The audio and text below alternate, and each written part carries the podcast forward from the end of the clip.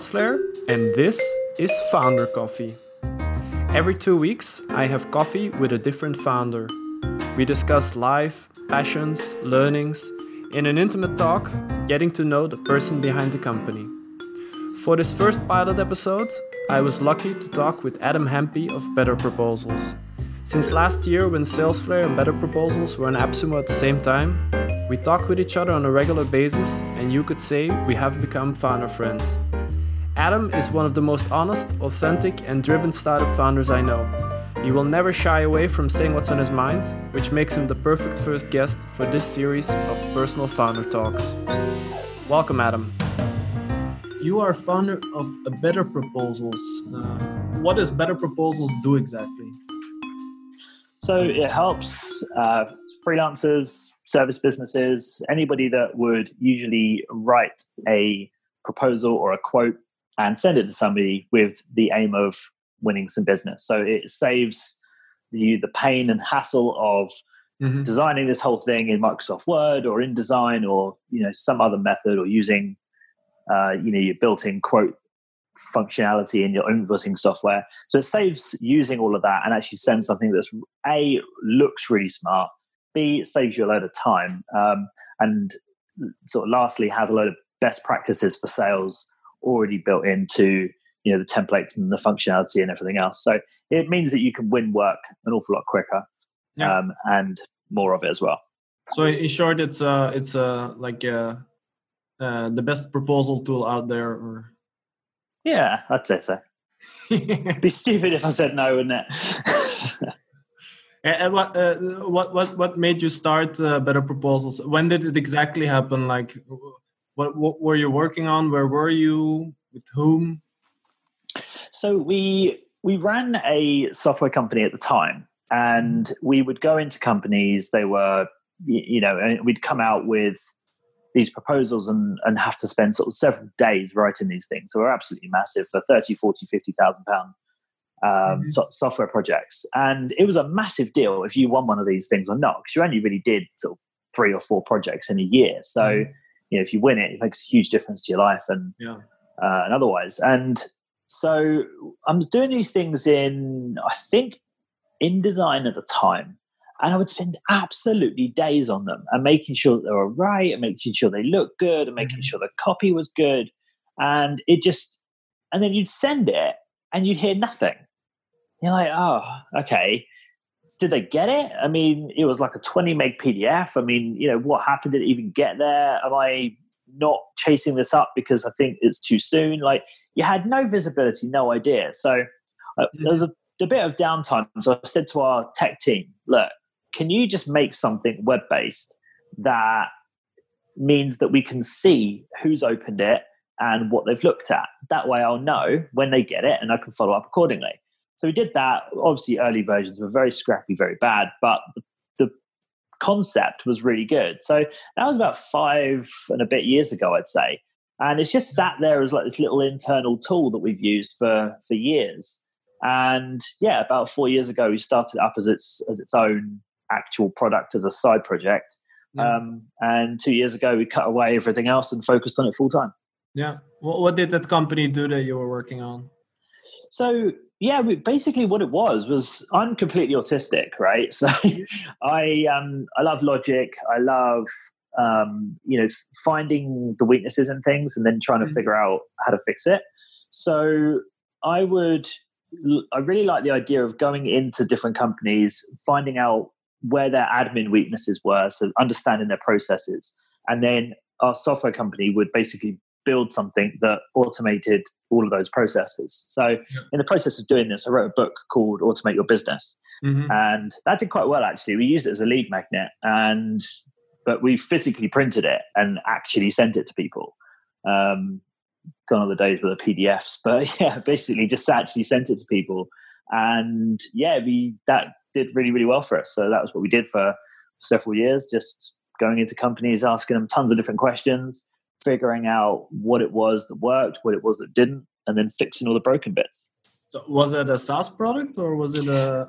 no, there was custom software. It was custom for each for each custom. client. Mm-hmm. Mm.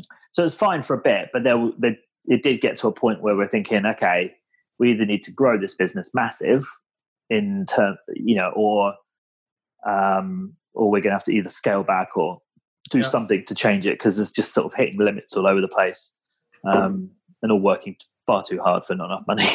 Yeah. So Better Proposals is your first uh, actual SaaS company, or? Um, yeah, the first one that's done well, but I wouldn't say it's the first time we've tried to build a software product. Um, mm We built, we've actually built quite a few. Never really thought about it to be honest until yeah. you said it. But um, we built a product called AdBook, which was a really, really, really um, every one of these was bad, by the way. there was no good one. Um, but he has a really, really, really simple CRM, um, mm-hmm. which is basically is a, an address book. Um, that's literally all it was, with a notes field attached to it. Uh, so we we made that, and we I suppose the earliest working version of Better Proposals and where it all I guess really started was um, a product that we made called SignTick, um, mm-hmm. which was literally just I guess what you'd know as you know EchoSign or DocuSign or HelloSign today.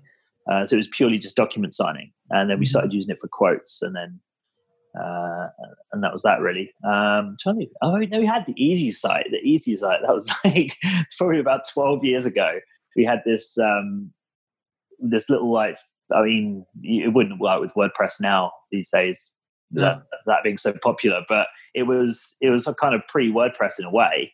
Um, but yeah, you just had these little themes and you dragged them in and, you know, basically made a website. Um, yeah. But yeah, interesting. yeah, fun reminiscing about that.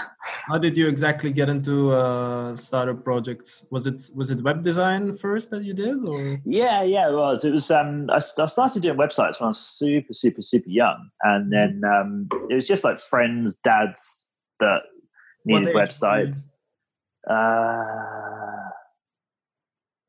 maybe 14. Me too, actually. But yeah.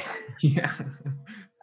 it's fun. I'm trying to think of like the first. I mean, I, I remember playing around. Was it, what was it called? Front Page, Microsoft Front Page. Was that it? Microsoft Front Page. Yeah. Is that the one? My website's in Flash, uh, but I used Front Page as well.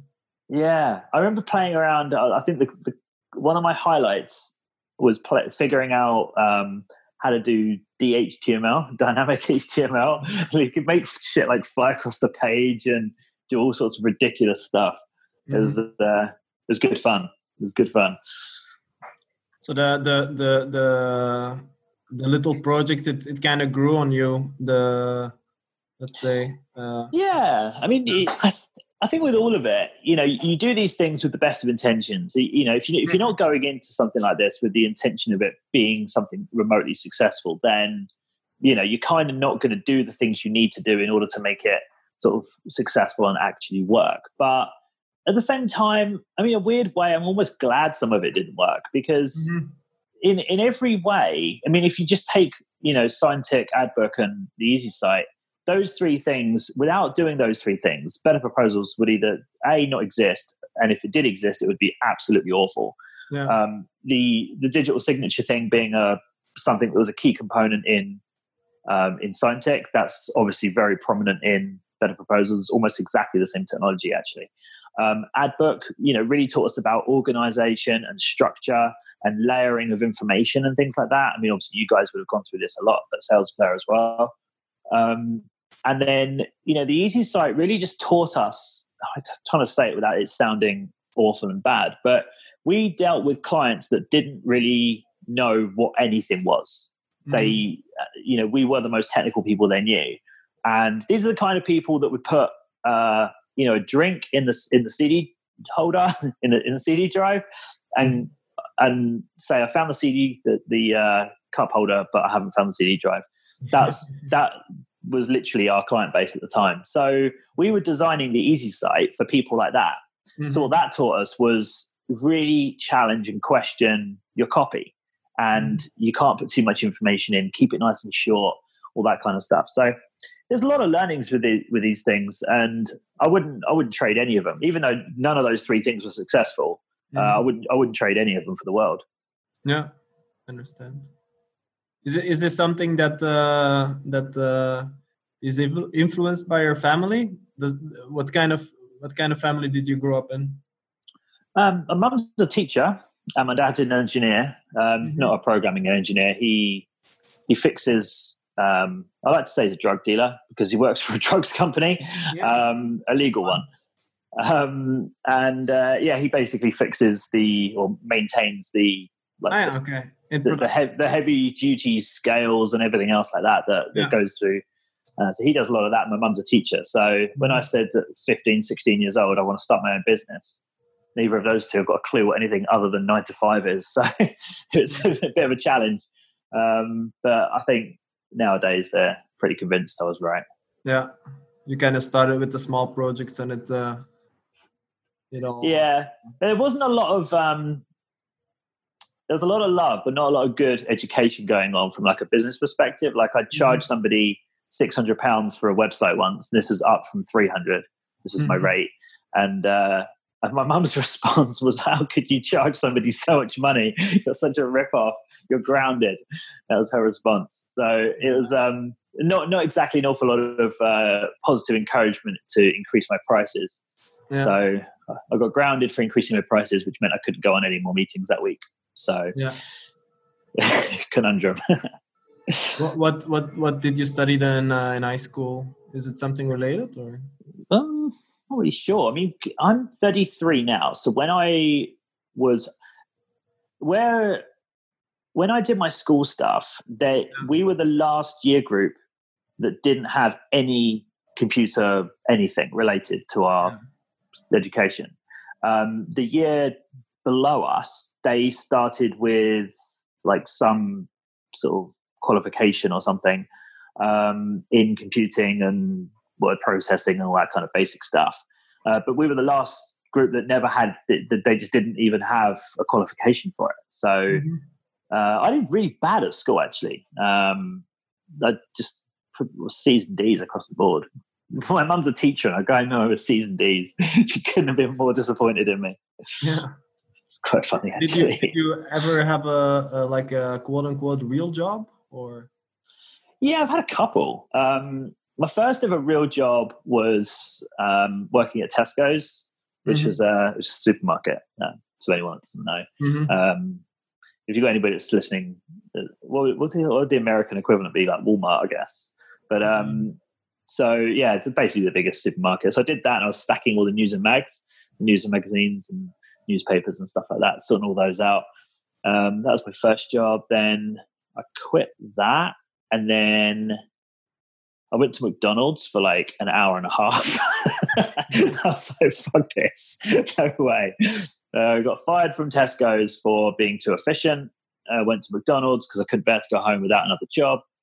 Uh, fear of getting shouted at. So, um, yeah, went there, lasted a few hours, left, and then did spent a few months trying to get some web design clients.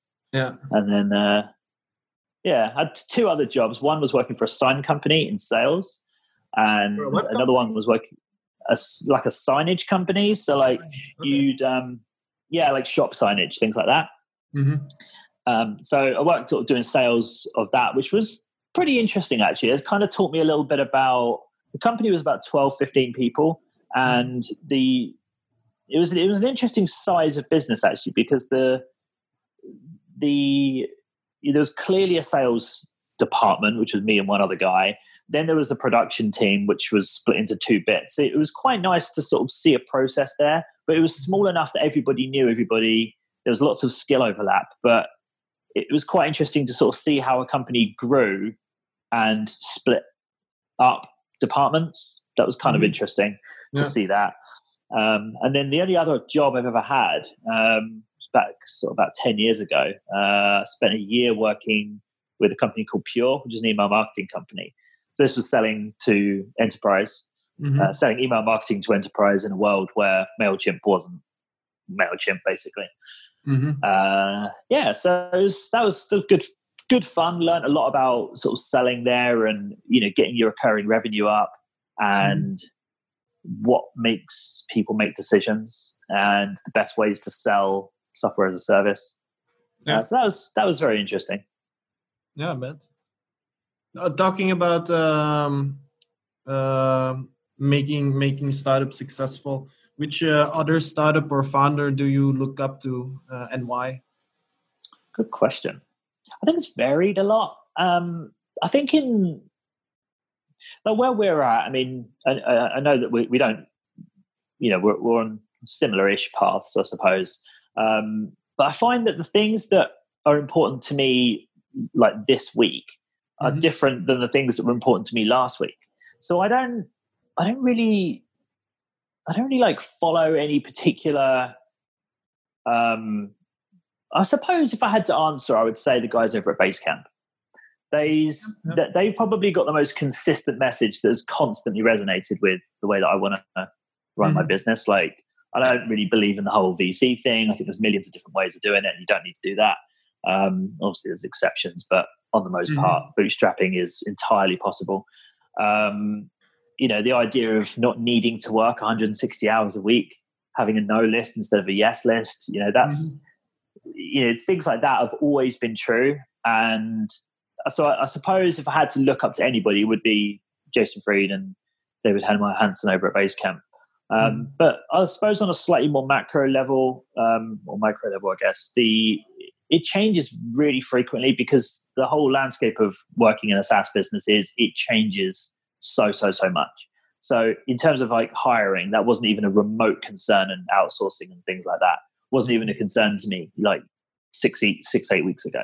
Whereas now it's literally all I'm doing. Yeah. So it's it's so amazing how quick it changes. So you're if you're stuck on what one person or what one company is sort of teaching, then you know you might not get the things that you need to get so it's sort of good to have an open mind and just sort of bring in information as and when you need it mm-hmm. Yeah, the, the way i hear it you're look you're looking more to uh, have a, a bootstrapped startup than a vc funded one. Is that correct? Yeah. Yeah it is. I like the idea of control you know like if we decide to you know take our product in a slightly different direction i don't want to have to clear that with 16 layers of venture capital management and yeah. and whatever. And and also i don't like the path that the vc world takes you down you know like if you mm. if you take on funding. Generally you're signing yourself i mean i'm totally over generalizing here but you know you generally sign yourself up to a certain set of things. Like you you have to work towards getting that big exit. And that mm. means either selling the company or going public or it fails. And that's pretty mm. much it. You there isn't any middle ground where everybody's just happy to have a nice, consistent, you know, healthy growth and grow your team as and when you need it. And everybody has a good life. Nobody's working too hard, but we're all challenging ourselves anyway. Like, there's no concept of that seemingly in the VC world. It's it's all go hard or go home by any means necessary, and that's it. Mm-hmm. And I don't know. That doesn't really. Maybe it's because I'm an old man now, but you know, it doesn't really. Uh, maybe that would be cool with my 24 year old self, but at the age of 33, I don't want to boss anymore. Okay, uh, so so for you, a better proposal is more of uh, it's it's more from a, a, lifestyle standpoint than building something, or or yeah, I mean, I, I think you can do both. I don't know. I don't know that they need to be completely. Um, mm-hmm. Yeah, I don't think that it's one or the other. I think you can have a great life, do the things you want to do, mm-hmm. and yeah, and still build a great business as well. I mean. Yeah yeah, sure, it might not be as quick. That's you, you you've got to accept that part. If you're going to go down the bootstrap route, it is going to be slower than if you you know had 10 million quid to to spend. You're obviously going to be able to do things quicker if you've if you've got a huge amount of money in the bank. But I don't think I don't, I, I, I don't see why it needs to be a choice. I mean, something that's incredibly important to me is making sure that I have a nice chill summer. I, mm-hmm. I enjoy festivals. I enjoy going and spending time with my friends in different parts of the world. And that's something that's super important to me. If I had a venture backed company, that mm-hmm. would pretty much not be non existent. There's no way you can turn around to any VC and be like, yeah, it's cool. Like, I'm just, I'm just going to go hang out in, you know, Italy or Croatia for the summer and see you guys, yeah. see you guys at the end of August. Like, nah, that's not going to happen. It's not going to fly. And you've got no way of convincing anybody that's a good way of running a business, even though there's mm-hmm. nothing wrong with it. So I don't know. I mean, it's, it, that's just me. Um, mm-hmm. I think I think you can do both. But. Yeah, yeah. So you're you're you're looking to grow this into a big company still. Yeah, I think so. I mean, it's not like I'm looking to sort of just keep the thing as small as possible, but I don't want to grow unnecessarily. Yeah. Um, and I, th- I think that's definitely a a small point. Like it, I think a lot of people think of bootstrap companies, they think small companies, and I don't think that's necessarily right. There's tons and tons and tons of bootstrap companies that are mm-hmm. massive. I mean, perhaps two of the biggest examples would be Mailchimp and Basecamp. Mm-hmm. I mean, you think project management, you think Basecamp, you think email marketing, you think Mailchimp, and neither of those two have taken any funding on. Mm-hmm. So, you know, it, but what have they got in common? They both, yes, they started and they were got in at a very good time, but you know, they have been there and they've not changed their business. They've changed how they've done things. They've adapted, but mm-hmm. they've not changed the fundamentals, which is we're an email marketing company. We're here to make email simpler. Email isn't going anywhere. Running projects isn't going anywhere. And those those two companies, I think, can be more of an inspiration to founders than probably you'd think, because you know they're just sort of doing the doing things I believe the, the right way, not growing unnecessarily quickly. Yes, they've grown quickly. Yes, they're big companies, but they, they haven't grown unnecessarily fast. Mm-hmm. Get it. Uh, you think if you'd win the lottery tomorrow, you'd still be working on better proposals? Hundred percent. I can't think of anything else I'd rather do. okay. It sounds crazy, but I wouldn't. I wouldn't. I wouldn't change anything. I'd probably move somewhere different, live somewhere slightly different, as um, maybe you know, like build my dream house or something, and you know, have a, my perfect work set up from from that perspective. But mm-hmm. I wouldn't. I wouldn't change. I wouldn't change my my day. You know, I haven't set an alarm for. The only time I ever set an alarm is when I'm getting up to go on holiday somewhere. Yeah. You know, and I, I love that freedom. I love that idea that if I get to half ten at night and I think, oh, do you know what? I'm feeling a good four hour stint coming on here. Like, let's let's go. I want that to be okay and not have to think, oh shit, but I've got to get up and get into the office for eight tomorrow. Mm-hmm. So you set set little rules like I don't ever take a phone call before 11 o'clock in the morning. That's yeah. because I know that I will never sleep in that long. And mm-hmm. if I mm-hmm. do decide to have something that's, you know, work late or whatever, that's I'm, I'm not going to be winding anybody else's anybody else up or moving their schedule around. Um, and it also allows me to get stuff done in the morning. And mm-hmm. yeah, so I don't know. It's just creating little rules for yourself. You don't have to go full tilt with it, but I, I do find that realizing that you are actually in control of your own day and mm. removing some of the things that maybe you aren't in control of and just kind of getting rid of them or working them out and having more and more of your day where you think actually i am in complete control of this now. Yeah. What, what do you spend most of your uh, work time on right now? Like how does your day look? At the moment like the last couple of weeks it's been more writing instructions for other people dishing out other tasks. Um, mm. It's been things like that. But the yeah, I mean, it's uh, I'm I'm a designer by trade, so mm-hmm. I'm doing an awful anything that involves design. I'm doing anything mm. that involves marketing or writing generally falls to me. Um, so I'm sort of taking care of that side of things, and then Sabrina's pretty much anything that's sort of development based and product based. Uh, yeah. So she's she's sort of doing her own thing as well. But yeah, I mean, uh, mostly it's it's writing, it's design, it's improving things, looking at stuff that we made decisions about six months ago and just putting it through the filter. Does this still make mm-hmm. sense? Is this still the best way to explain that? With my new understanding of what customers want and the questions that you get every day, is that still relevant? And mm-hmm. just constantly going through little things like, you know, we've just rehashed all of our templates. Every single one of them has cost us an absolute fortune, but mm-hmm. the it's very much worth it. And having to just go through now and think, you know, and that's that came from simply opening up the templates and just looking at them and going, is this the best advert for our company? Mm-hmm. If so, if if I was trying to sell this to somebody and all I could show them was one thing, would this be it? And the answer was no. So like, okay, what can we do then? Is this is this as good as our templates can look? Absolutely not. But why are we why are we not showcasing that? So um, you know that led me to sort of look back through and you know get in touch with some designers that I knew and said, look, you know, the floor is yours. Go go nuts and, and make these things look as good as possible. And now we're sort of so going down the road pushing those out. A, phase of optimization now rather than uh, than than really pushing growth.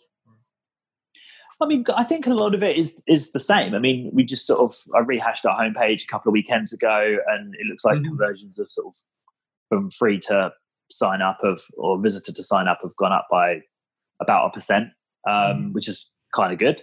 Um, but yeah, that's like one little thing, and you just have to constantly go through and, and look at that stuff. So optimization and, and growth and things. I mean, I, in a lot of ways, I look at it as it's kind of the same stuff. Mm-hmm.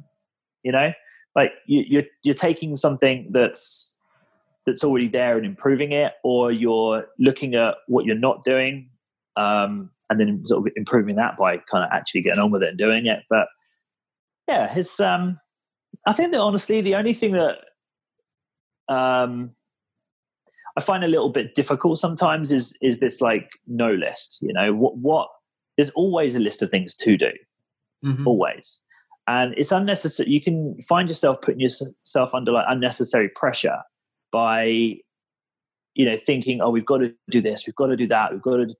And it's, like you don't you don't need to.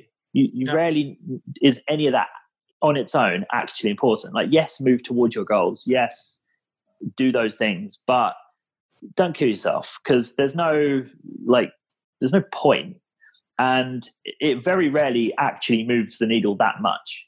Mm-hmm. It's it's quite rare that that something makes a huge difference like that. At least I've found anyway. Yeah. In in the in the in your uh, uh, what can I say? between you as co-founders, are you the one who who, who usually uh, puts the brake, or the one who is uh, who is pushing the gas? Is the the one who says no, or the one who says we have to do that? It's a really good question, actually. Um, I think it's a bit of both, actually.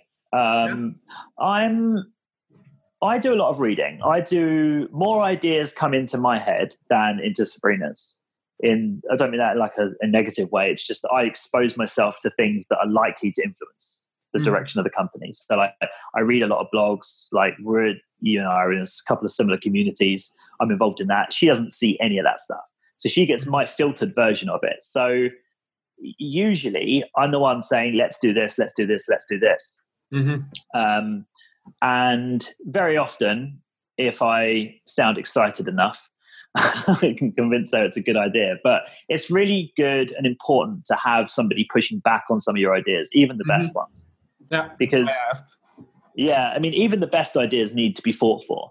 And, you know, we had something similar, uh, it's only a tiny little thing, but we wanted to add a little feature to um, a part of the editor in Better Proposals.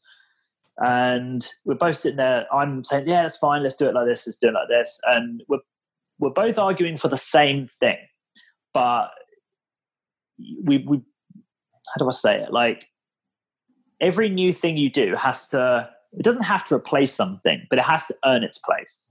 So if that's a new feature, if it's mm-hmm. a new person in your business, if it's a new marketing avenue, it could be anything. But if it's something that you've not been doing before, it's got to fight for its place. So mm-hmm. it's it has to be something that's going to make a difference. And if that means cutting something else off, then so be it. So we were discussing the other day about whether we take out um, a little piece of the editor and replacing it with with this other thing, which potentially allowed people to do the same thing, but not in the same way. Um, and it was an interesting discussion because we were both arguing for the same point. We both wanted the new thing, but I'm saying, can we do both? And Sabrina was saying, maybe that's got to replace that thing. So mm-hmm. it was it was an interesting discussion, and I think it's really important to have somebody in your business or close to it that can push back mm-hmm. and isn't afraid to push back um, on even the best ideas. Yeah. What's what is was actually uh, the funniest thing that happened lately at uh, Better Proposals? Funniest thing that happened lately. Uh, Oh, we got told off by our biggest competitor, Proposify.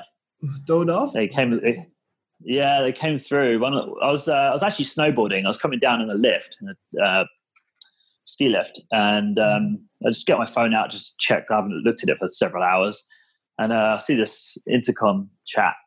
So I know, I know, I should be intercomming while I'm on holiday, but uh, so I get this, I get this chat through. It says, it says, "Oi, get that Proposify article down. It's rude." I'm like, "All right." I said, "Oh, you should see the one they wrote about us." And they said, "Yeah, well, when we do it, it's cute." I'm like, "Oh, okay, all right." so, so I'm like, all right. So uh, yeah, I had a little chat. I don't know who it was there, but obviously one of the one of their team or whatever. So I had a, had a little chat and said, yeah, it's like we're not going to take it down, but you're not going to take ours down either. So stop your moaning. Um, but that is it's it's fine. But I suppose that's probably the most amusing thing, really. Um, that's how sad things are sometimes. But yeah, no, I mean, from a from a pure business point of view, that's that's quite funny. I mean, some of the interactions we have customers are quite funny. Um, but, but yeah, I mean, there's you know, it's like somebody asked Sabrina recently uh, how she delete how she needed to delete some text from a template, and Sabrina's like, "Oh, just highlight it and delete it." Yeah, how do I do that? so we're like, uh, how do you say like press the delete key on your keyboard? Yeah, She's like, well, you, yeah, well, she did in the end. She's like, um, we just on your keyboard, just press the delete button and, and it will go, and then you can type what you want. Mhm. So, okay, which button is that? It's the one that says delete. Sabrina's like, it's near the P, just up and to the right a little bit. Oh, okay, perfect, got it, thanks. yeah. Wow, okay. So I don't know whether that's uh, someone just Mhm. trolling, but it's the sort of thing I might do. But yeah, no, it's um, that's that's kind of about as funny as our conversations get. Really, it's quite a, quite an amusing one. A bit more about uh, work work life stuff now. Uh, how do you how do you manage work life balance? Do you work really late, or or do you put a limit? Where do you actually put the limit? Good question. Um, I don't have limits. Uh, that, sounds, that sounds really stupid, but what I mean is there's like, I suppose there's like an internal compass of, Yeah. yeah, you're pushing it too hard, but often I'm not. So I, I don't really have, and this is part of a problem actually, I think, but um, I, I'm, I'm never really completely working or completely switched off. Okay. So it's like I'll go snowboarding and check into intercom while I'm on a chairlift, hmm you know, or uh, I don't know, I'll be working and play FIFA at the same time. Hmm You know, it, it's it's really it's stupid stuff like that, and it's it sounds really stupid and kind of immature, but in a in a way, I think that's probably in some ways a victim, uh, or or a, is caused by the fact that I work from home, so I'm working in my living room. So that's a choice thing, though. Like I could go and get an office. There's absolutely nothing to stop us doing that. But last time we did that, we just didn't find it to be any more productive than than anything else. So Mhm. well, actually, kind of, what's the point? So we didn't bother. Um, and uh, and yeah, Sabrina feels the same. So you know, she doesn't she doesn't bother doing that. So she works from her place. I work from my place, and that's uh, and that's and that's how we've done things. Um, and we're a remote company as well. So like, we don't we don't have um, you know we've got people in Brazil, in America, and you know all over Europe and whatever. So it, Mhm. to, to have like a, there's no centralized place that could exist anyway. Um, so we, we're a completely remote company, um, and I think a lot of that is, you know, I don't know. I think my my ability to my personal ability to actually sort of separate my work and my leisure life is pretty poor. Probably one of the things I'm worst at. Um, the the one time of the week I do actually truly completely separate um, my work and my leisure life, if you like, is when I play football. That's it. Yeah. It's the, it's the only times I get like an hour a week where I'm completely and utterly unplugged, no phone, no nothing. For the Um, Americans, it's quite- that's soccer, or Yeah, soccer to, to the uh, to the Americans. Sorry, yeah, got to cater for that. Um, yeah, so I'm a I'm, I just stand in goal most of the time, get cold, but uh, you're Yeah, it's- or I'm a goalkeeper. Yeah, yeah, cool. yeah, I'm not uh, I'm not fit enough to be an outfield player. No. is that the way you stay mentally and physically fit? Is it is it uh, football, or are there any other ways you use to manage stress levels and? I think I think essentially stress levels is kind of an interesting one because when you've got most causes of stress are mostly because of money for most people. Like mm-hmm. it's the it's the first major cause of stress. But beyond that, it I don't know. I think I think managing that it manages itself when you've got a business that's profitable and you've got recurring income. So like how so much has got to go wrong for us to be in trouble. It's unreal. I'm not gonna say it'll never happen because it probably will at some point. Um, and that's that that thought keeps me grounded. Um, but in terms of actually managing stress levels, I don't really find I get stressed. I, I, I actually enjoy eh, like everything we're doing. Um, and I don't know, maybe a little bit of stress would probably be a good thing for me in a way because mm-hmm. I'd probably be pushing myself a little bit more. So, uh, and that sounds like a weird way to answer it because most people would answer like, "Oh, this is how I manage my stress." I don't because I don't really have any. Mm-hmm. Um, so you, you probably hmm. set up your company in a way that it kind of minimizes uh, stress because as soon as you get hmm. like VCs on board or you start hiring more people, that's when the hmm. stress really begins. I think. Yeah, I agree completely. And it's funny actually that even in the last couple of weeks, I'm sitting there working on something myself, and I'm like, oh, I wonder what Maya's doing. Oh, mm-hmm. has Trixie done that yet? You know, and I'm like, oh, these are all these tasks that I just started assigning to people. And mm. I didn't have those problems even just three months ago. I was just doing my own thing and that was it. Mm. Um, whereas now I've started outsourcing a lot of stuff and trying to free, free up my own time so I can be a little bit more effective in the areas that I'm needed. Um, yeah, and it, even yeah, you're right. I mean, even even that is I wouldn't call it stress, but it's another concern. It's another thought I mm. didn't have that sort of crops up every now and again. Like, oh, have I actually given her feedback on that? Interesting. Have I, have I set Zach up on the next set of templates? No. Right. Okay. I need to actually do that. Otherwise, he doesn't know how to do it. So, yeah, it's um, I wouldn't call it a stress, but it's definitely it's another thing to think about, and that's I guess just that's growing, isn't it? Mm-hmm. Um, but yeah, no, you've made a really good point. Actually, like we have just set things up in a way that doesn't really it's sort of a stress-free environment. Really, you know, if something's stressful, well, why is it? The most stressful thing that happened recently was uh, our server ran out of disk space in the middle yeah. of the night. so it crashed, and hmm. I weirdly woke up and looked at my phone. You, you, can tell me off for that being a bad thing, but it's a good job I picked it up.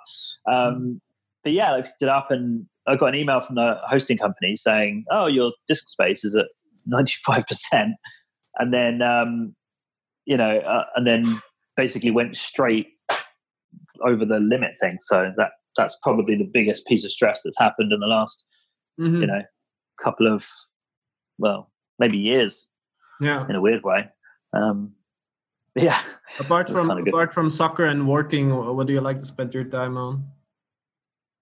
Um, see, I don't know because okay. I don't watch films.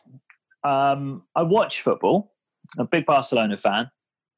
So, um, yeah, how about this one for work life balance? I don't do anything if it clashes with a Barca game. Okay. If, if, something clashes with a Barca game, I don't do it.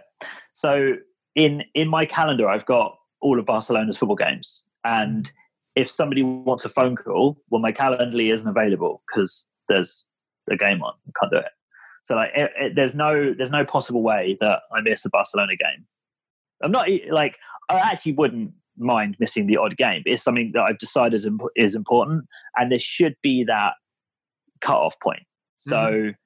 whether I actually care about that ma- particular match or not is irrelevant. It, it's more the fact that there is that time when no one can get me, and you know that's uh, you know that's just something that I just decided, and yeah. that's yeah. Um, in terms, of, in terms of other stuff, I mean, I, I do go on quite a lot of trips and holidays and stuff like that. So so that's something that I look forward to. There's always something in the diary. There's always a, a trip or or whatever. Yeah. I prefer longer trips. So instead of going and doing like you know three days and then doing a city break or something. I mean, I know I came to see you guys the other day, um, and that was that was the shortest trip I'd taken in ages. It's just like mm-hmm. a five day trip. Uh, that's pretty rare for me. Uh, Mm-hmm. usually it's much, much, much longer, and there's you know make sure that we can, you know, I can work and do my stuff Yeah. while I'm away. If I try you, and mix the two, really. I suppose if I had to answer properly. if you would sell better proposals for a ton of money and you could spend your life the way you wanted, would you go about traveling or what would you do? Yeah, see, I don't know. I really don't know. I, th- I think I'd have to do some. I, I'd have to do something Yeah. um, similar to what I'm doing now because I don't know. Like the perfect day for me has something where I get out of the house. I have to do some meaningful work and move something forward. hmm Um, something that's completely disconnected from work. So you know, it might be 20 minutes of watching a quick TV program, or it could be playing football, or watching a football game, or something like that. Um, seeing my family, going out for coffee somewhere, like something physical, something outdoor, hmm um, moving work forward in some way or another, and then having I don't know some sort of like social communication with somebody, be that sort of a quick chat with a friend or just sort of texting a girl or something like something that's just completely not work related and is completely social. hmm Um, but I, that would trying to get as many of those little things in a, in a day as possible. If you go too many days in a row without any one of those things, you start things start to get a little bit weird. Yeah. Where, where are you actually based? I'm in Brighton, And what, Um, what's, what's Brighton known for? gays. Gays. um, Brighton is known for gays. It is known for being a little bit of a weird, sort of kooky place. It's not completely odd to walk through the centre of Brighton and having, you know, someone with green, spiky hair and pink tights on and a beard. That is not that weird in Brighton. okay. It's at the Um, sea, right? Yeah, it for anybody that doesn't know, if you know where London is, or you can find that on a map, just draw a line from London directly down until you get to the sea. That's Brighton. Ah, okay. Is, is it a good place to have your startup? Yeah, we don't take anywhere near as much of, of an advantage of it because there's, um, I mean, Brighton SEO is one of the biggest SEO conferences in the world, and that takes place about Ah, eight minutes from where I live. mhm. So um, we don't take anywhere near enough of an advantage of that. I'm sure there's tons of um, little startup communities and things like that in Brighton that we could, you know, contribute to and get involved in. But yeah. um, I don't know. I, are there- are there any other cool startups that we should know that are based in Brighton?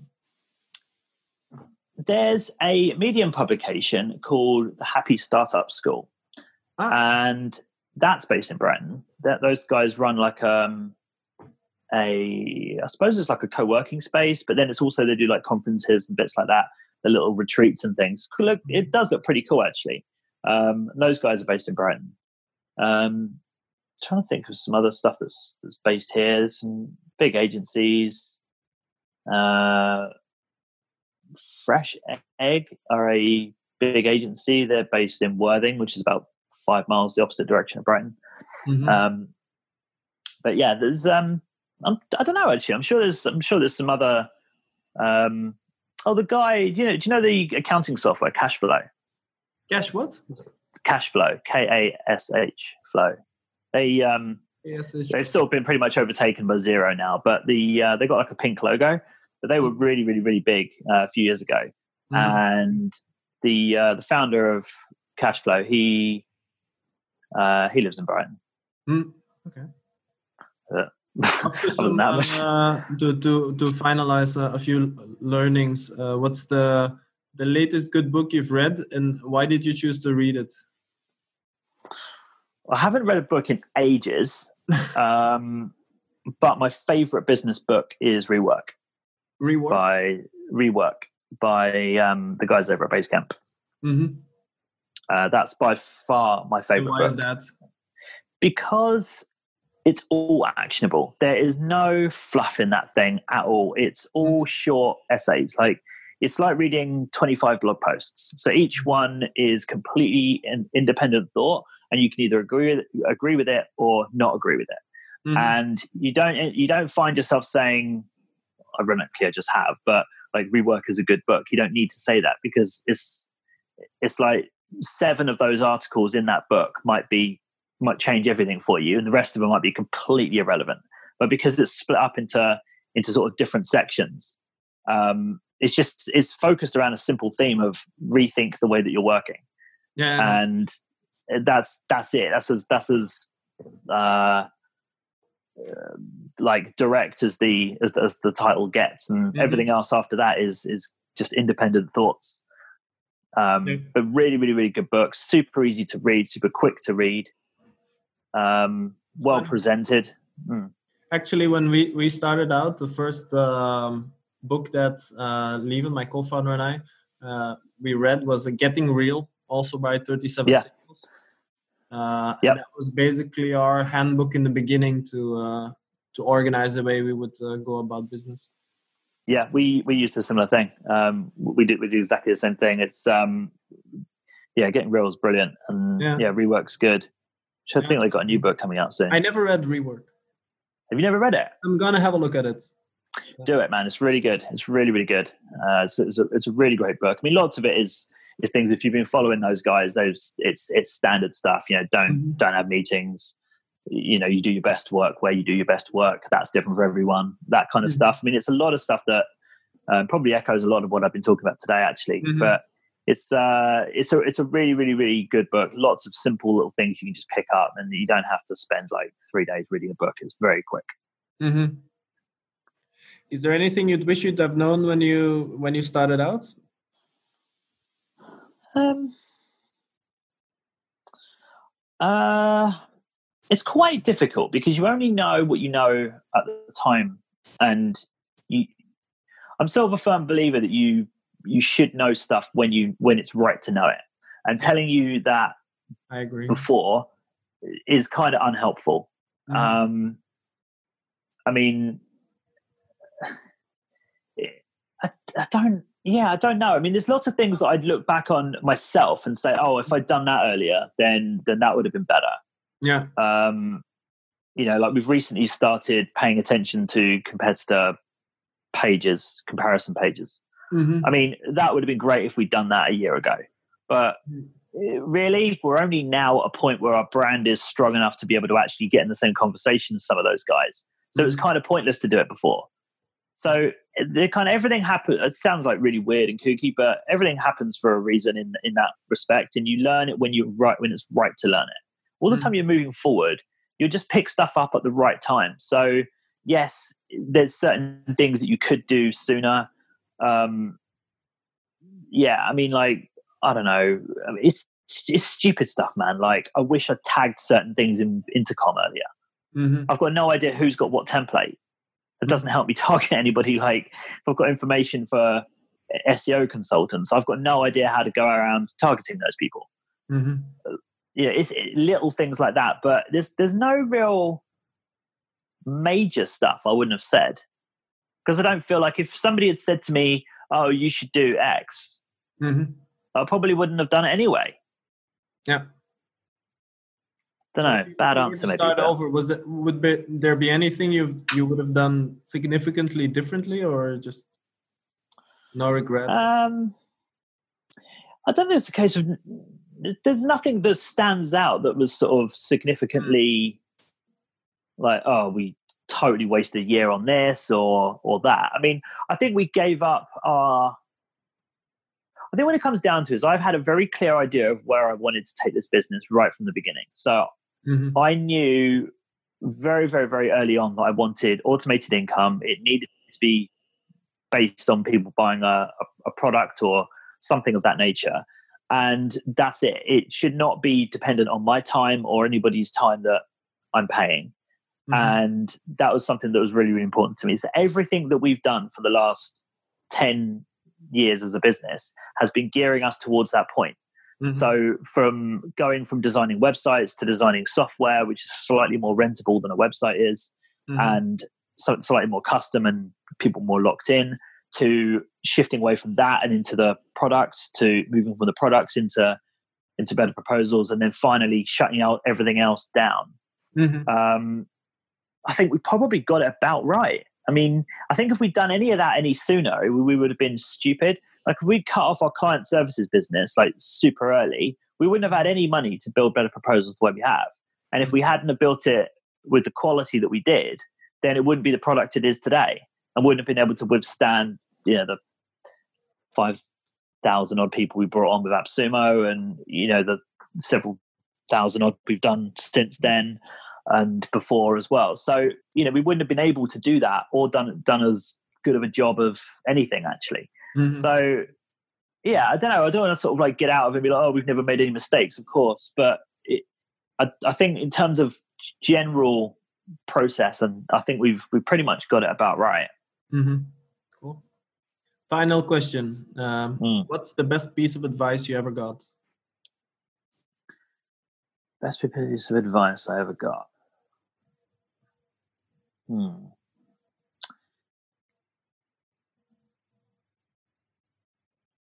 Can't remember. It's probably a Steve Jobs thing. Let's be honest. Um, I just, I don't know if it's any one piece of advice that any person has given me, but just don't do shit you don't want to do. I mean, people have said this in various different ways and whatever, but just don't do anything you don't want to do because. Mm-hmm I mean, look, you have to sometimes, but there's better be a big picture for it. So, like, if you're going to do one shit thing to, that's going to lead you to 10 good things, maybe that's worth it. But mm-hmm. maybe put better, don't do anything consistently you don't want to do, you know, for any, any sort of length of time. Um, because it's just not worth it. It drains all of your creativity, it drains all of your energy. To do stuff you don't want to do is just, it's, it's soul sucking. I mean, anybody that's building a side business on like outside of their day job i mean i have absolute massive respect for anybody that's doing that and doing it well because to to go through the, the like the 9 to 5 thing and leave work drained and then come home and start coding a new project or start marketing a project or writing or whatever it is that you're doing. I mean, to, to do that after getting your energy sucked out of you all day is is absolutely massive. So massive respect to anybody that's that's doing that. Um, I mean, I'm pretty sure I couldn't at this point, but yeah, just don't do stuff you don't want to do. That's probably the, the number one thing I'd say. Mm. Um, everything else stems from that. And look, remember, it's your life. Try not to have too many things where that are pulling you in directions you don't want to go in. I mean, I've been super lucky in that I've got an incredibly supportive co-founder who knows when to go along with my stupid mental ideas and when to go, Adam, just get on with your work and stop being such an idiot, you know, like, um, and, and has found that balance as well. So yeah, having good people around you is, is, is equally as important, I think. That's it for this episode of Founder Coffee. We hope you liked it. Let the world know if you did. Thanks for listening, guys.